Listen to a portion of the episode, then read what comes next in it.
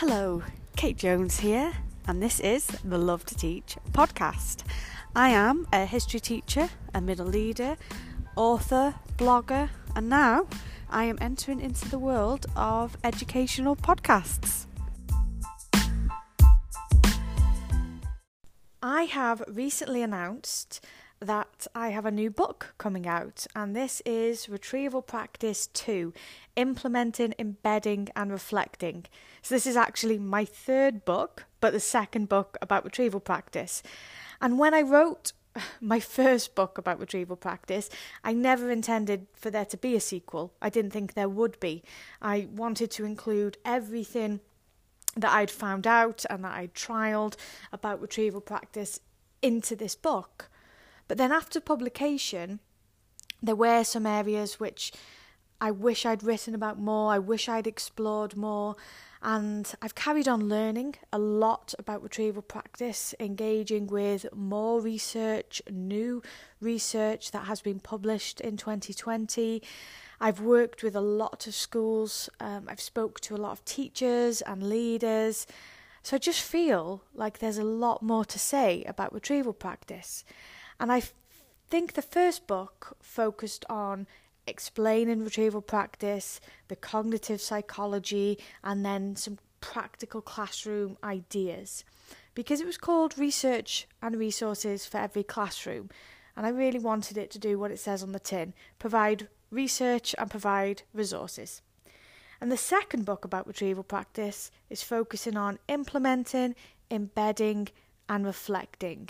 So once we have mastered or understood and grasped the basic concept of retrieval, what happens next? And I really do think that we are ready to move the conversation forward about retrieval practice. And just to give you a little bit of an overview about my new book, the first chapter focuses on academic research from the last five years. I won't be repeating any research from my previous book. Um, it's a lot of new research I've encountered that people have shared with me or pointed me in the right direction. And there's also contributions from leading academics. I put the question to academics what is it teachers should or need to know about retrieval practice? And I asked Henry Roediger, one of the authors of Make It Stick. I asked Professors Elizabeth and Robert Bjork, Dylan Wiliam, the learning scientists, Pooja Agarwal, Jared Cooney Horvath, Paul Kirschner, and more. So their contributions are absolutely golden, and I cannot wait for people to read them. But in addition to that, I've also got lots of case studies from teachers as well. So the first chapter very much focuses on the research. The second chapter addresses mistakes made with retrieval practice. These are mistakes from my own classroom or that I've seen online or that I found out about from other schools. And this is about the implementing, embedding, and reflecting stage. And I think this is really important for us to have this conversation. Where can we go wrong with retrieval practice so we can either avoid those mistakes or rectify it? The third chapter I never thought I would be writing this, but this is about retrieval practice during a global pandemic and how we use retrieval practice with remote learning. I, I certainly don't have all the answers. Um, I'll just say that right now. Somebody asked me recently in an interview, Kate, can you tell us what the silver bullet is in education? And I said, I can answer that. And there is no silver bullet. And retrieval practice is wonderful and powerful but it isn't the solution to all of our problems and issues. But in regards to the disruption to learning, retrieval practice is one of the solutions. And then finally, there's a bonus chapter. And this bonus chapter, and I've called it a bonus chapter because I have spent a long time collecting and curating the contributions, but I haven't actually written this chapter. Well, I wrote obviously part of it, but it's about what retrieval practice looks like in each subject. So it's delving deep into the nuances of, of different subjects and how they've applied retrieval practice. And I think that'll be really interesting, not only for the classroom teachers of that subject, but for senior leaders who are leading subjects that perhaps they don't specialize in. So this can and give unique insight. So I hope it's enjoyable. But today, what I decided to talk about was actually covering the basics and benefits of retrieval practice. So I'm assuming with my second book that people have a good grasp. I'm assuming people have read the first book, but they obviously might not have. So I'll try my best to cover what I consider the basics that teachers and probably students and parents need to know when it comes to retrieval practice.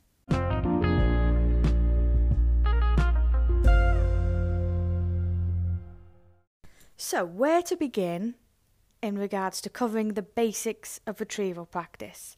Well, I think this will be a really interesting overview of cognitive psychology, and as I am a historian, I'm likely to take a chronological overview of the research that has been published and available to us. And recently, somebody asked me to explain the importance of memory. And my initial reaction was memory drives everything that we do in our lives. We wouldn't function without memory. When we wake up, we remember to brush our teeth, we remember how to do that, we remember to drive and how to drive, and I could go on and on. And there's different types of memory, there's different stages of memory. Memory is incredibly complex.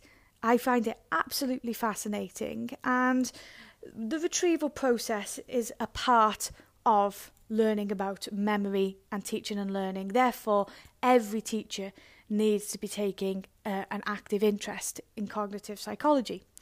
So, a good place to start, as I've said, we're going to travel back in time uh, chronologically, it would be 1885, and that's with the German researcher Hermann Ebbinghaus. Now, you may have already heard of Ebbinghaus and Ebbinghaus forgetting curve. He carried out quite an unusual experiment.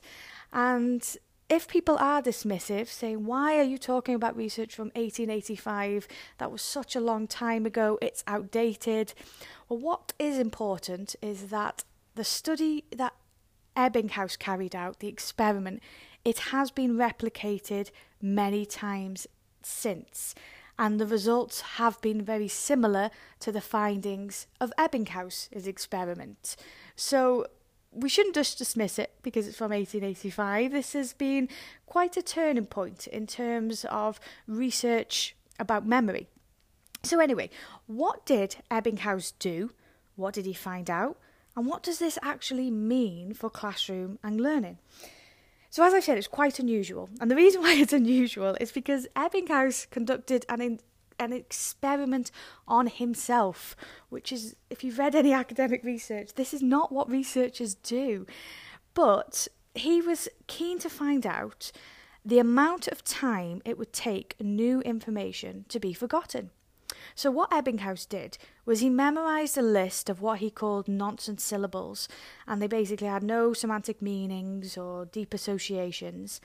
And then Ebbinghaus would write down these nonsense syllables in the correct order with accuracy, and he would continue to test himself periodically to see how many of the nonsense syllables that he could recall from memory. And then, after some time delays, he would attempt to relearn those nonsense syllables, and he recorded the number of rehearsals it would require him to be able to recall it accurately. So, Ebbinghaus basically discovered that his ability to recall information that he memorized declined very quickly. And this is what we see in the forgetting curve. The curve shows how forgetting happen, happens rapidly after the initial period of learning has taken place, but then forgetting does slow down. So, what has been said about forgetting, and this is quite worrying and alarming when teachers first see this, um, is that once information has been encoded, the first 20 minutes after that, that's when we are prone to forgetting that information. And within roughly an hour, that information can be forgotten. And yes, when I read that initially many years ago, I, I just felt complete panic because we do not want our students to forget the stuff that we are teaching them, to forget the content and the material. So that is really alarming. So the curve shows that after the first day, forgetting does tend to slow down. So despite the fact that he carried out this experiment in 1885, and despite the fact he used nonsense syllables, which we don't do in a in a classroom context, um, it is important to be aware of this study. It is important to be aware of the forgetting curve and how we need to interrupt and disrupt the forgetting curve because we can then use strategies such as spaced retrieval so that what we what doesn't happen is that we introduce new information to students and then we don't revisit it until months later in a formal assessment when it really has been forgotten. Instead, as I said, we can interrupt and disrupt. So, um, Ebbinghaus and other research findings have suggested that all individuals forget new information in a similar manner and at a similar rate, regardless of the content or the complexity. So, that's again interesting because I know there's been criticism of the forgetting curve, uh, thinking, oh, well, we're all a little bit different. Well, the answer is, is yes and no, because of course we are all individuals. But when it comes to the research about memory, a lot of it does apply to a lot of individuals, so therefore we can apply it to the students in front of us in our classroom.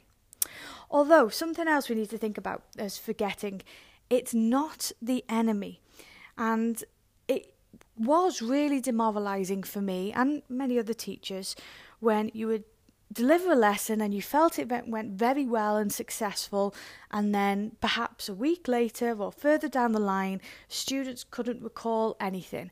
And then we begin to doubt ourselves, and our confidence is knocked, and the students' confidence is knocked because they forgot it. So instead, we need to realise that forgetting is part of the learning process. And Bjork and Bjork have written a great paper about this recently, um, well, 2019, and I just love the title, Forgetting as the Friend of Learning. And it's about seeing forgetting in a different way. Because you might recall the old style lesson plenary where we did that old, what have you learnt this lesson? And that would, it was always a joy to see that because you'd think the student would write, before this lesson, I didn't know this. And then they would write their explanation. You say, Yes, I have imparted my knowledge and wisdom. I have taught them something. And then you'd be bitterly disappointed the week l- later. But that type of plenary is deceptive because students are saying, This is what I have learnt today, when in fact they're telling you what you told them five minutes ago. They're basically regurgitating something that has happened very recently we don't know if it's been learnt. We need to ask those questions later when some time has passed. And this is where we bring in the act of retrieval practice. So, to explore this a little bit more, we're going ahead in time now to the 1950s and 60s, um, and we, uh, I think, a good starting point here would probably be the multi-store model of memory. Um, and also, I like the work uh, of Arthur Melton as well. Both of them have been incredibly helpful. So, the multi store model of memory, and again, if you'd like a visual of this, you just simply need to Google it. There is a lot of information out there. Um, this is a concept by Richard Atkinson and Richard Shiffrin that they proposed in 1968. And this on this diagram you will see the starting point is the sensory store. So this is the starting point where new information is encoded. The learning process begins here with int- attention and encoding.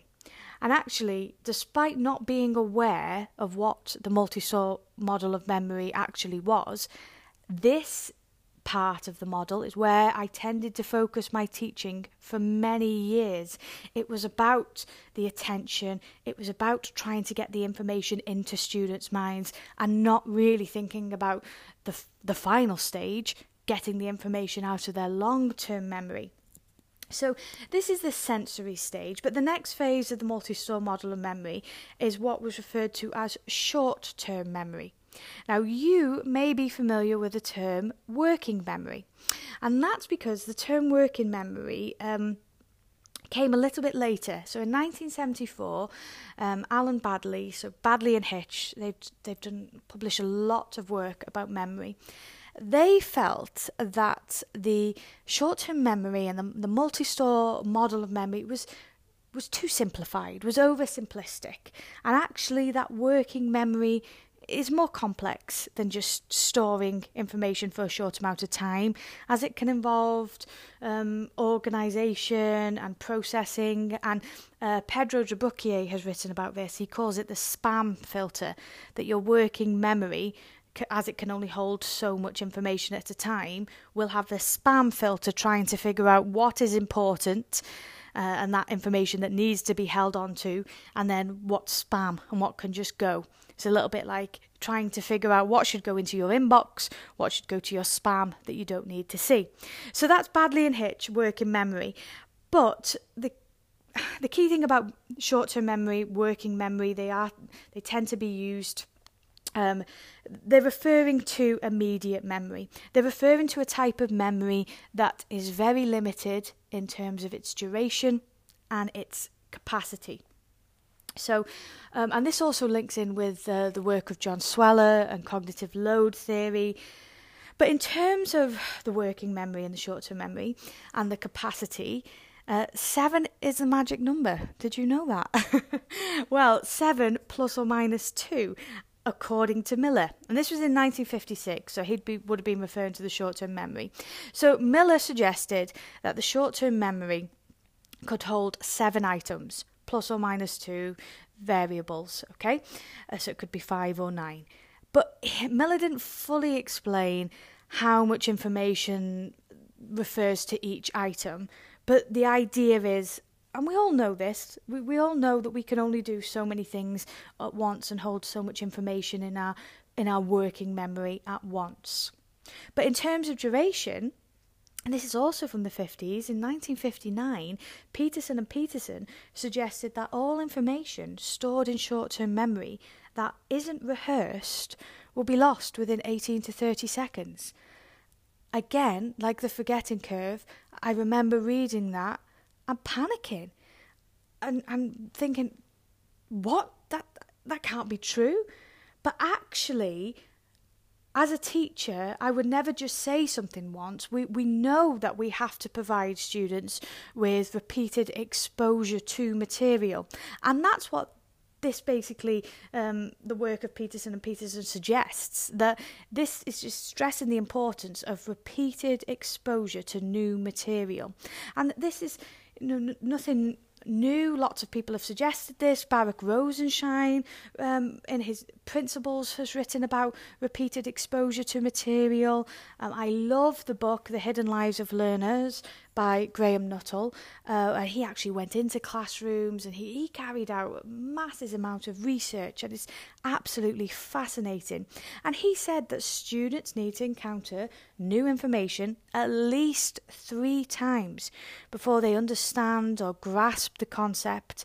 So, all of this linking in with the limitations of short term and working memory. But finally, and this is where retrieval practice comes in, but we do need an awareness of the sensory and short term memory stages. The final stage of the model, of the diagram, is long term memory. Now, this is completely different in terms of the duration and capacity. It's incredibly powerful. We don't know the limits of long term memory in regards to duration, the capacity. It's, it's very, very powerful. But it's one thing transferring the information to long term memory, but we need to be able to retrieve it from long term memory. And I often give the example of when you're in a quiz and a question is asked and you think, oh, I know that, I know that, it's on the tip of my tongue. And it is in your long term memory, but you just, for whatever reason, cannot retrieve it at that time. Well, I say for whatever reason, clearly the retrieval strength um, is low. But this happens so many times, and I think as teachers, we may be disheartened if a student can't recall something. It doesn't mean they haven't learned it. It just means that they, they can't retrieve it. But it's it's there. It's probably there in their long term memory. And I've given this example a lot where my dad and I were having a conversation about all these places I'd visited in Europe, and we couldn't remember the capital of Denmark, really obvious, uh, and it was really frustrating. It was really annoying. Why why couldn't we recall this information? Anyway, we topic of conversation moved on, and then five minutes later, my dad shouts out Copenhagen, and I was talking to my mum about this afterwards, saying, "Isn't memory just unusual? Isn't it funny?"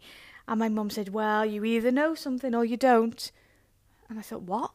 I was like, "No, mum." Because he couldn't remember the capital of Denmark. But it didn't mean he didn't know it, because five or ten minutes later, he recalled that information. So it was there all along, it just took him a while. And this also links into the work of, and I know I, I do quote Professors Robert and Elizabeth Bjork a lot, and their new theory of disuse, and that explores the difference between storage strength and retrieval strength. Now, Robert Bjork has been described by Dylan Wiliam as the world leading expert on memory, and I cannot express to you how happy I am that I've been in contact with the Bjorks and I've been able to ask them questions about retrieval practice and gain some insights. And I've just immersed myself in their research. And it's just absolutely incredible. My book is actually dedicated to them as well.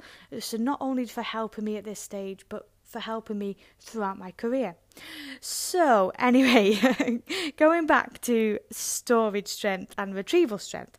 Storage strength refers to how well learned something is, but retrieval strength is how accessible or retrieval uh, retrievable something is. So, can we see the difference?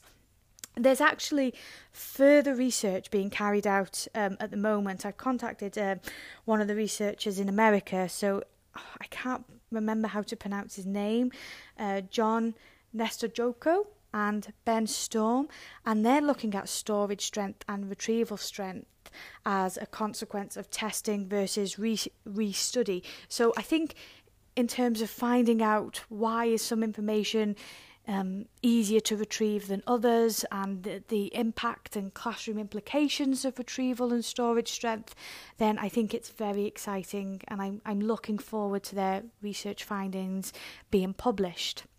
So, back to long term memory, and I've explained that this is very powerful and it's no good just having the information.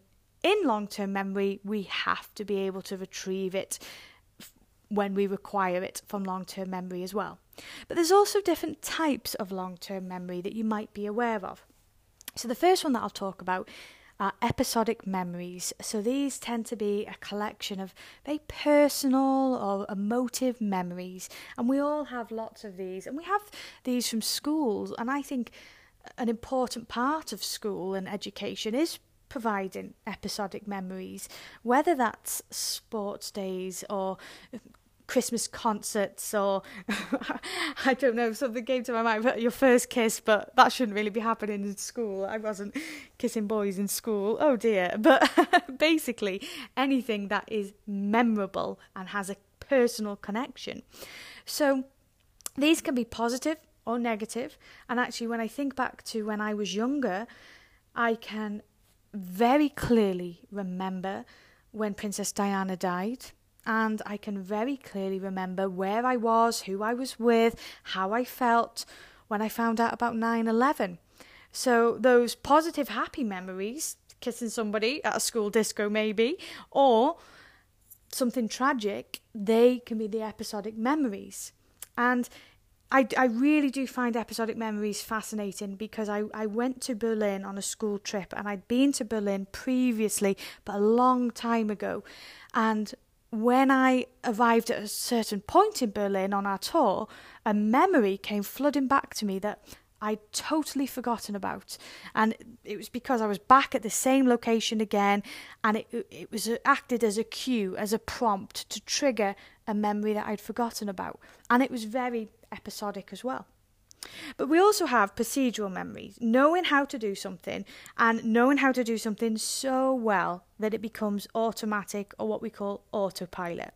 So if you think about driving a car, and when you learn to drive a car, you're concentrating on each step of the process. You're checking your mirrors and you're looking around. Well, you should still be checking your mirrors um, at any point, but basically it, you take it one step at a time when you're learning to drive because it's new to you. And then when you've been driving a while it you just get in the car and you just drive. You don't stop and think about every step of the process. It's just natural. And that's this idea of it being on autopilot. So it's something that we do with ease. It doesn't require effort. It doesn't require conscious recall. So this is known as non-declarative memory and then we have semantic. And semantic, basically really important in regards to learning, uh, refers to the knowledge of facts and information. So I, I remember giving the example of my memories of me eating gelato in Rome are episodic, but knowledge that Rome is the capital of Italy is semantic. So that's how we have that separation. And clearly, semantic memories are incredibly important.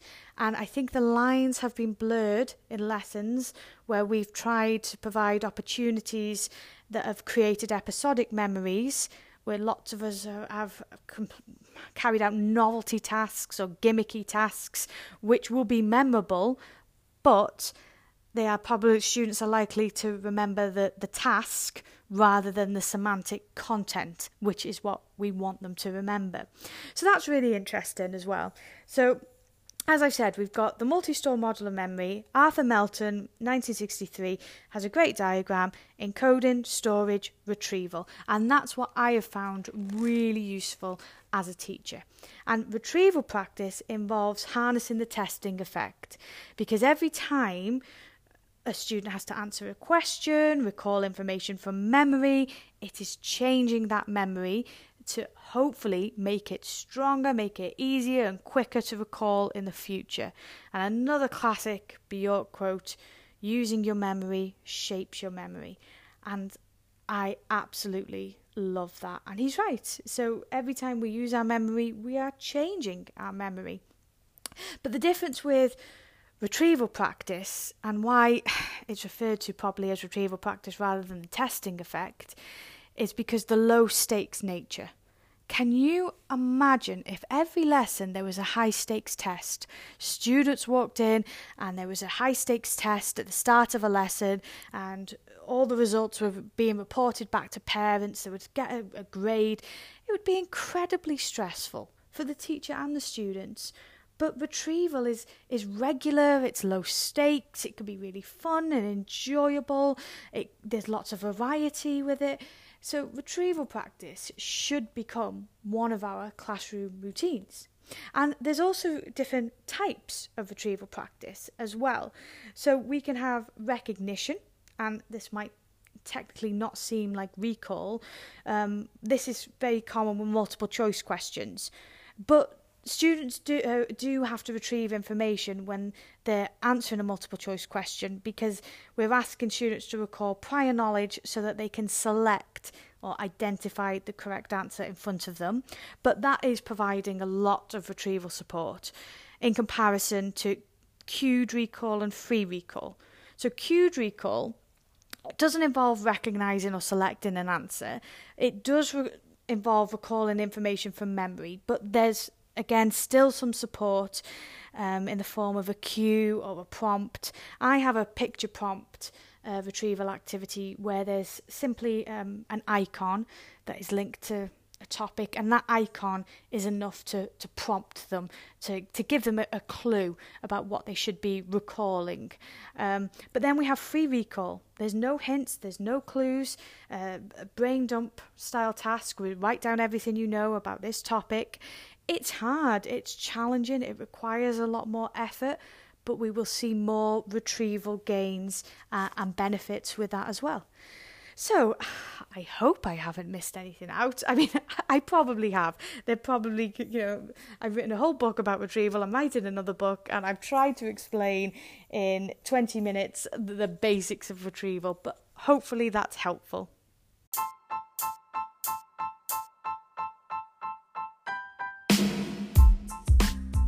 As always, thank you for taking the time to listen to my podcast. I do appreciate it and I really enjoy talking about retrieval practice. You'd think after all of the research and reading I've done that I might be sick of it. I'm really not. I don't think I ever will be. And I don't want this podcast to be just about retrieval practice because retrieval practice is just one aspect of teaching and learning. But as I said, at the moment, as I'm writing my book, I'm editing my book, I am immersed in this research and these discussions with people, and I'm really keen to share that with other teachers. Now, if you do want to find out more about retrieval practice, you can visit my website, lovetoteach87.com, and the latest blog post on there is called A Collection of Retrieval Practice Research and Resources. There's links to research summaries and research papers. There's links to blogs written by teachers with their reflections and advice about implementing retrieval practice. There's videos for teachers, videos for students and parents. There's podcast interviews, there's online courses, there's presentations, and I will keep adding to this post. I basically want it to be the place where all of the information about retrieval practice online can be accessed and found a retrieval practice library. But as I said, I don't just want to talk about retrieval practice, and next week in my podcast, the episode is called Be Kind, Live It, don't laminate it. And the idea of living it, not laminating it, comes from Mary Myatt. She's often spoke about that with growth mindset, about how it tended to be a poster on the wall and people weren't actually really applying the growth mindset concept. Um, so, kindness in schools, creating a culture of kindness, being kind online. Anyone who knows me personally will know that in recent years I have been making a very conscious effort to be kinder. And that's not to say that I didn't consider myself a kind person before, but I'm only human. I've made mistakes. I could have handled things differently and better. And all we can do is learn and reflect and try to do better next time. So, being kind is a very important part of my life professionally and personally. And I look forward to the next episode. So, once again, thank you very much. Diolch yn fawr iawn. Shukran.